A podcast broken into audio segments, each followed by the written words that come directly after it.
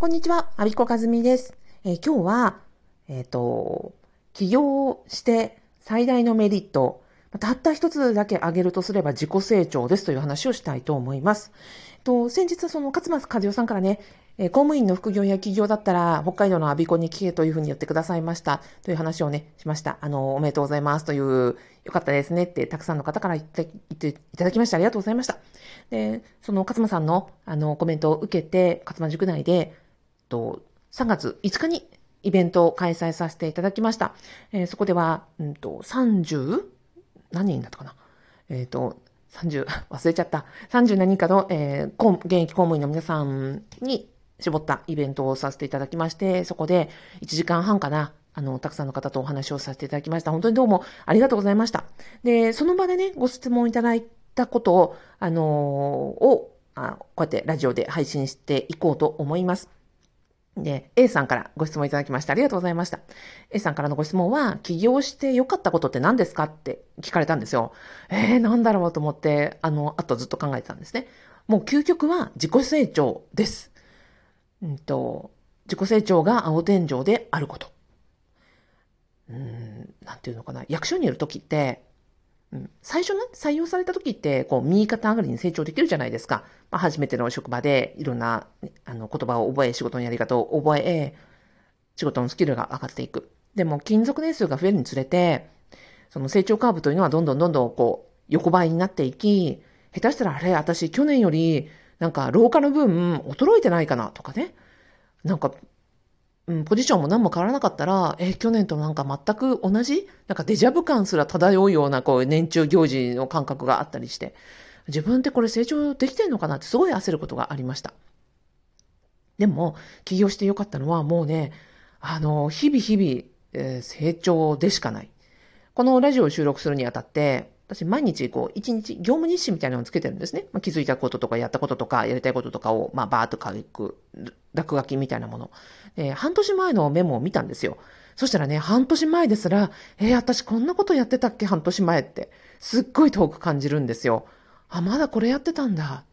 全然全然こう遠くまで進めた自分を改めて確認するっていう感じなんですね。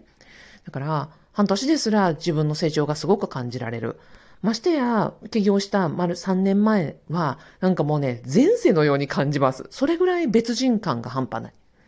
だから、起業するということは、ビジネスをすることによって、まあ、お客様から、ね、あの、に鍛えられ、市場、あの、に鍛えられ、そしてビジネスのスキルを自分で上げていこうというモチベーションがあるので、やっぱりいろんなことに挑戦するし、せざるを得ないし、その結果、あの、自分がどんどんどんどん成長していくということです。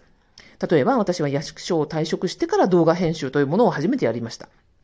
でもその動画編集をして、それを YouTube にアップするところから始めて、その YouTube から今度有料教材を作れるようになって、ユーデミに、あの、教材を出し、そこから自分の独自オンラインスクールを作り、今、ティーチャブルというところで構築しています。これがたった2年半ぐらいの間ですよ。動画を編集したことなかった40、えっ、ー、と、40何歳 ?43 歳、44歳のおばさんが、そこから2年半足らずで動画編集を、で稼げることができてるっていうことなんですよね。まあ、このスピード感と自己成長たるは、まあ自分自身がすごくハッピーですよ。だって去年より今年、今年より来年自分が成長できてるって思うから。で、プラスしてこの副次効果が非常に大きくて、この挑戦している自分、自分が自己成長している自分となると、やっぱりね、時間の使い方がすごく、あの、濃密になる。もっといろんなことやりたい。次はこれやりたいとかっていうモチベーションが高いので、あの、なんか、いらないこととか、自分のモチベーションが下がることとか、成長しないことには全然ね、こう、時間を使わなくなりました。だから時間の使い方が上手になります。あと、挑戦マインドでいるので、うんと、より、なんか、ハイレベルの方とか、より、なんか、素晴らしい方、素敵な方に出会えるチャンスが増えました。あのビジネスの師匠もそうですし、ビジネスのそのスクール、私が学んでいる先輩方は本当に素晴らしい方々ばっかりです。で、リアルで出会える方も本当に素晴らしい方々ばっかりなので、なんか、うん、人脈も青天井って、あの、いう方がいらっしゃいましたけども、本当に同感です。で、多分私がこういう挑戦マインドでいるからこそ、さっきの今回ね、イベントで参加してくださった方も、あ、なんか、アビコが元気に生き生き、なんかいろいろチャレンジングにやってるから、アビコの話聞いてみようかなって思ってくださるはずなんですよ。私のコーチングを望まれる方も、アビコがいろんなことね、進んでいて、えっ、ー、と、元気いっぱい、あれこれやってるから、あ、こいつのコーチングを受けてみよう。この人の講座を受けてみようっていうふうに思ってくださるはずなんですね。だから、自己成長がそのまま、あの、人脈にもつながり、自分の仕事の成果にもつながり、それが結果的に収入になっていく。だからこそ収入が青天井っていうふうに言われるんですよね。で、プラスして、やっぱり子育てにもプラスだなと思ってます。母ちゃんが、あの、生き生きと働いていて、で、いろんなことに挑戦している姿って、私は子供にとって最高のキャリア教育だなと思ってるんですね。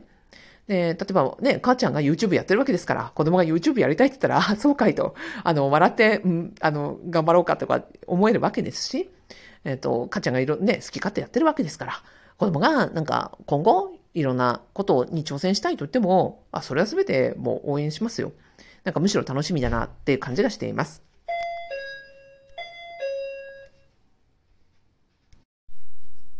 はい。あと、ちょっと中断してました。えー、今、子供が学校から帰ってきたので、今、おやつを渡し、えっ、ー、と、収録を再開したところです。と、はい。なので、自己成長が一番の、えー、企業のメリットです。そこから、え人間関係、そちら時間の使い方、え収入、うん、人間関係、すべてにプラスの影響があり、すべてが青天井であるというところが企業のメリットだと私は感じております。だからもし、まあ、あの、役所からね、戻ってこいなんて言われることは、まあ私のことですから全くありえないんですが、もし役所に戻れるとしてもですよ、もし待遇がなんか以前よりも良くなって、なんか戻ってくるという制度があったとしても、私は選ばないなぁ。もうね、なんかあの、上司の下で働くとか、もう多分できない体になってしまったと思います。まあ、それほど、あの、えー、企業は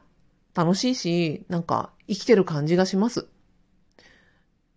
もし、まあ、事業がね、うまくいかなくなって、そのリスクプランとしていろんなこと考えることありますよ。例えば、今、私が、あの、収入がね、ゼロになったら、うん、新聞配達とかをするかもしれない。だけど、それって、その、新聞配達をしながら、この個人事業主と併用できる立場を、えー、作っていくってことです。だからビジネスをしながら、どこかで、あの、雇われとして、あの、生活資金を稼ぎつつも、でもやっぱりずっとビジネスはやめないと思う。それは本当になんか楽しいからです。えー、今日はご質問いただきました。起業して良かったことは？ということで、最大のメリットは自己成長であるというお話をさせていただきました。だから、えっ、ー、と、役所を辞めてね、正直1秒も後悔したことないです。はい。えー、もし、あなたの背中を押せるような言葉になったのなら幸いです。最後までお聞きいただきありがとうございました。アビコカズミでした。